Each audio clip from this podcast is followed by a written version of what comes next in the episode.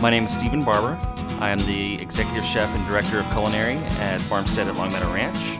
My name's Kipp Ramsey. I'm the farm to table manager and sous chef here at Long Meadow Ranch Farmstead Restaurant. Uh, the barbecue pulled lamb shoulder, um, probably one of our more favorite dishes that we like to do.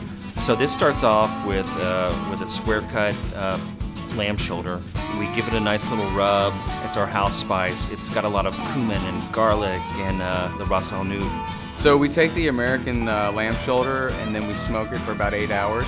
and just either finish it in a, in a low oven for a couple hours or you can take it all the way in the smoker. The result of that is this umptious, beautiful, rosy lamb shoulder that you could use for a pulled lamb uh, sandwich. The, the technique we use today was taking that and adding another textural component by putting it on the plancha and crisping that. And so you've got this really moist, uh, yet crispy, beautiful lamb that, that goes on top of uh, garbanzo beans that have been cooked down with a little bit of smoked tomato. So after you've braised those garbanzo beans, fold in some of those nice smoked tomatoes and it kind of plays off the smoke of the lamb with the tomatoes and ties it together.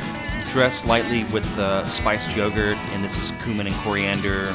And then the fresh herbs and pickles. Now you got uh, a little bit of mint, cilantro, basil, pickled Fresno chilies on top just to round it all out with a little heat and acid to cut through it all. It's one of those dishes that we served a while back, and the response that we got was, oh my God, this is absolutely delicious. It's one of those things that you don't think of lamb shoulder bringing that much to the table, but it, this is this is one of our powerhouses.